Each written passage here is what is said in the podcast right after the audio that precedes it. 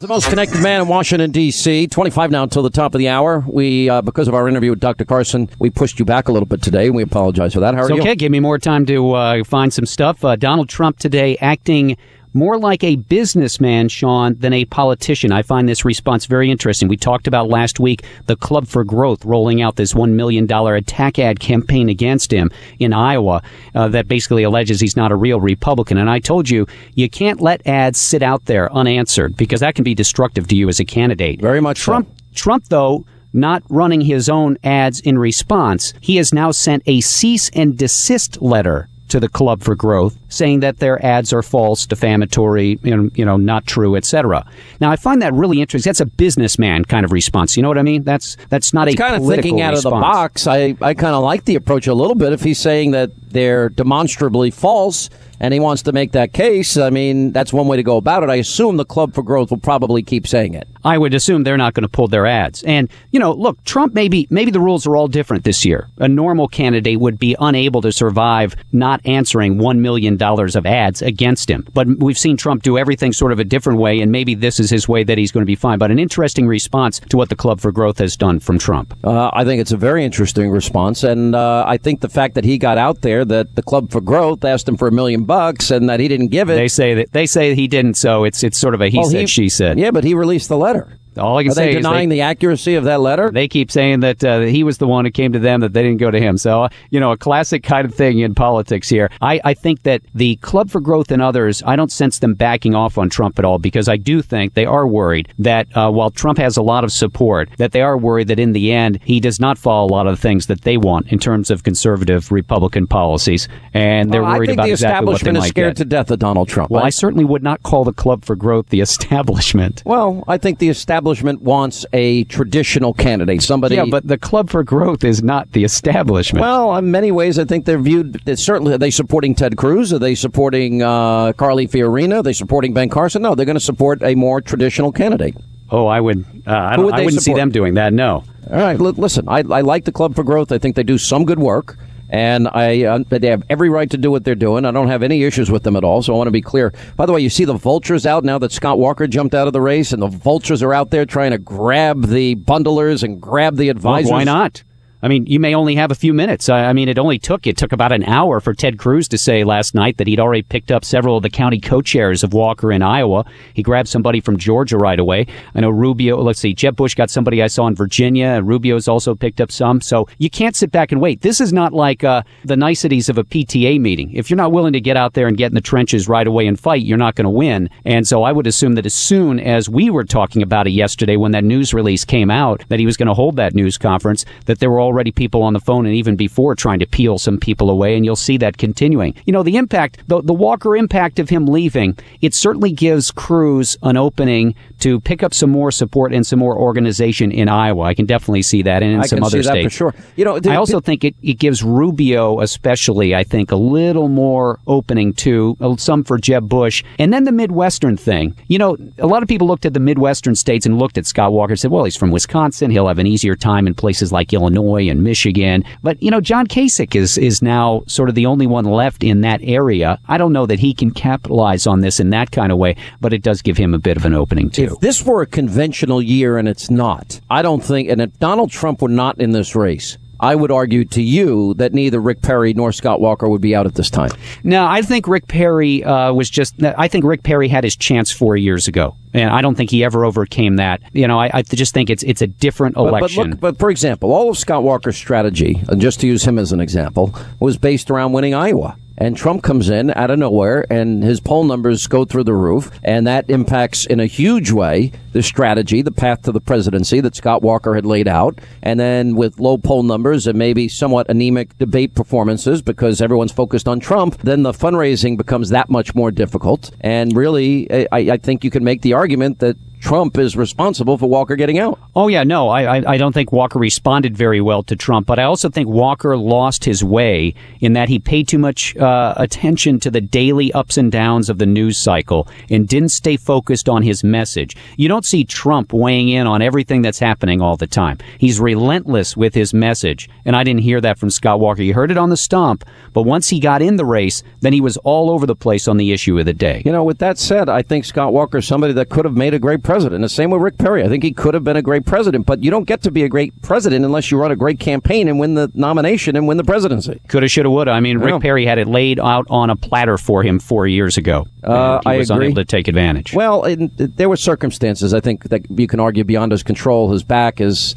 you know, being on medication didn't help. All of those things. I think those are all legitimate excuses, and I think they were both great governors for their states. Uh, it was interesting when Walker got out, um, which happened right after we got off the air yesterday.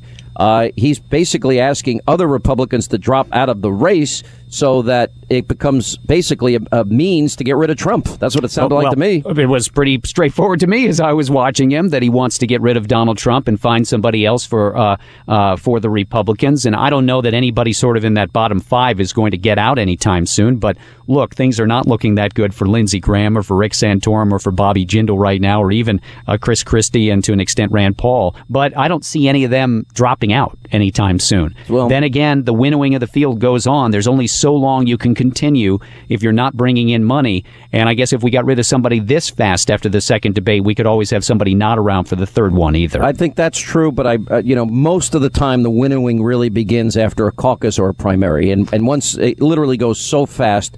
One week you're in Iowa, the next week you're in New Hampshire, the week Or after you're you're, not, in South yes. Carolina, or you're not. And if you have two poor showings, usually you, you drop out. yeah. You know, even one poor showing, if you show that you have no chance in, in New Hampshire, you don't want to embarrass yourself at that point. Uh, you are Um, correct, yes. So the Pope is arriving from Cuba. Now, from everything I read, he didn't lecture the Castro brothers on their murderous regime, nor did he talk about political prisoners. But I fully expect that this Pope is, is probably going to lecture Congress and America on capitalism, immigration, nuclear weapons, and other issues. Uh, certainly, it- refugees. It, could shake up, uh, shape up that way. Uh, then again, there are some hot buttons he could push on the Democrats as well. But a lot of the focus Like is what? on issues. Well, he could certainly talk about abortion. Uh, he could, you know, so I mean, uh, he could put Nancy Pelosi and others under a spotlight on that issue.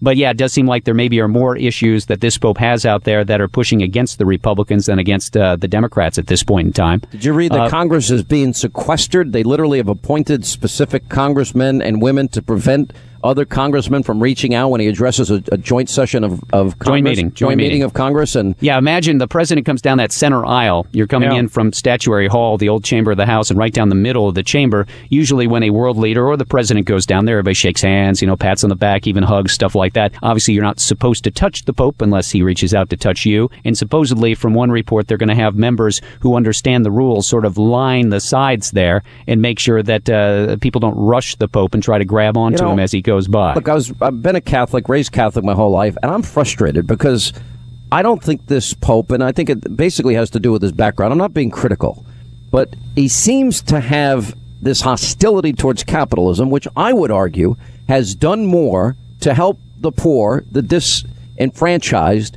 than any other system of government out there. And I will be the first to acknowledge it's not perfect. And similarly, for him to come to America and say that we ought to be taking in refugees from Syria and Iraq when we have an intelligence community telling us that ISIS and Al Qaeda will infiltrate that population.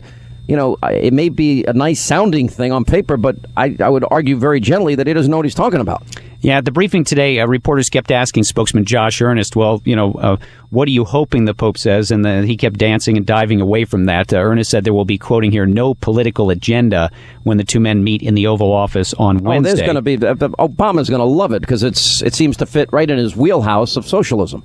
Well, certainly, as I said, the, the the the the stories and the sort of the angles of this do seem to favor the Democrats in terms of what this pope believes and the things he might emphasize. But we'll have to see what he says actually on Thursday before the Congress. It will be the first time a pope has ever addressed the Congress in U.S. history. Where do we stand now with the refugees? The last I read is the administration is paving the way for some 200,000 Syrian Iraqi refugees to come to America.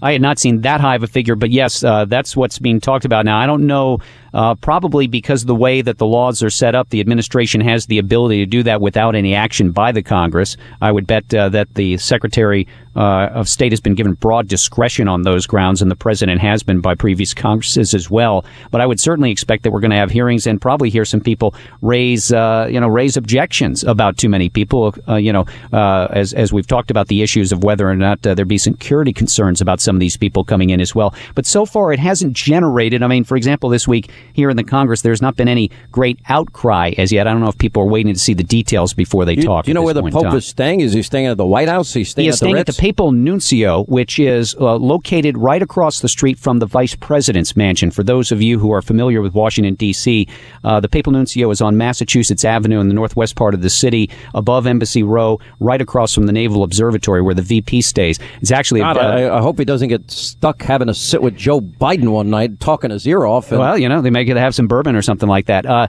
it's a it's a very big commuter road, and they're going to be closing it off along with a bunch of other roads. So it's becoming sort of a, a nightmare for traffic and for commuters here. Oh, Thursday uh, and Friday in New York are going to be a mess. Exactly, same kind of thing. So, in fact, they've told federal workers here in D.C. that if you want to telework from home today, Wednesday, and Thursday to go ahead and do it, it might be a good yeah, telework. dry run. To you know what telework means? Go play golf. Telework. Well, I was about to say it might off. be a good dry run for a government shutdown if we get to that point next week. Well, you and I both know a government shutdown never happens because they never shut it down. Because even if they did shut it down, seventy-five percent of people still work it might be a good dry run for a partial government shutdown that could occur later next week. What's the the status? As I understand it, there's now a push by House Republicans to stop and defund Obama's executive action on immigration again. And apparently, we expect to hear in the next 24, 48 hours if leadership will go along with that. I suspect they will cave. Well, I would think you could put what probably the House could do is they could try to put a couple of those riders on a stopgap budget bill that would keep the government running after next Wednesday night. You could easily approve something like that added to a CR in the House, and then it will go to the Senate and not get 60 votes. That's just sort of the way things are at this point in time. We saw that again today on a bill related. So that means the Democrats would shut down the government. Uh, you, the Republicans will certainly argue that. Uh, I think that there's uh, the the idea of going to a shutdown does not have broad Republican backing here in the Congress. Again, in interviews in the halls again today with Republican members, I just don't sense that other than that sort of smaller core group of more aggressive lawmakers, I just don't sense a lot of support among Republicans for going to a shutdown simply because they know they don't have 60 votes, they don't have 67, and they can't even get a bill down to the president's desk on any of this. So the bottom line is Republicans will cave as they always do. I don't know, as they always uh, do. They went through a shutdown of uh, of two plus weeks a few years ago. But again, I think it's a difference of tactics more than anything. Everybody agrees. I, I think they, in the they Republican say that all Party, the time. The tactic is you either give in to Obama or you you let him shut the government down, and they very rarely go for that option and stand on their principles. Well, all I can tell you is, uh, in doing a bunch of interviews again today from some of the more veteran Republicans and even some yeah, of they're those planning on been, caving. I know. Wait a second, and even some of those who are newer here, there's there's just not broad support for a shutdown kind of drive by the GOP, but I still think we're probably headed that way at least for a few days. I can't wait.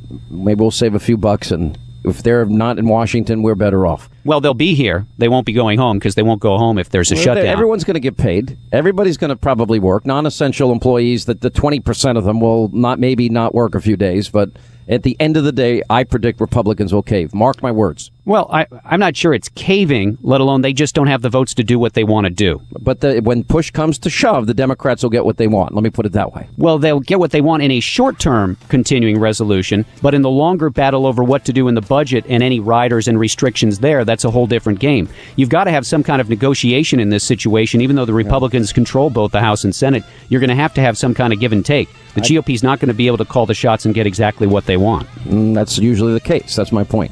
Well, if show me when they have 60 All right, votes. I gotta, then gotta run. We're going totally around different. in a circle here. All right, Jamie Dupree, the most connected man in Washington. Without the ones like you, who work tirelessly to keep things running, everything would suddenly stop. Hospitals, factories, schools, and power plants, they all depend on you. No matter the weather, emergency, or time of day, you're the ones who get it done. At Grainger, we're here for you with professional grade industrial supplies.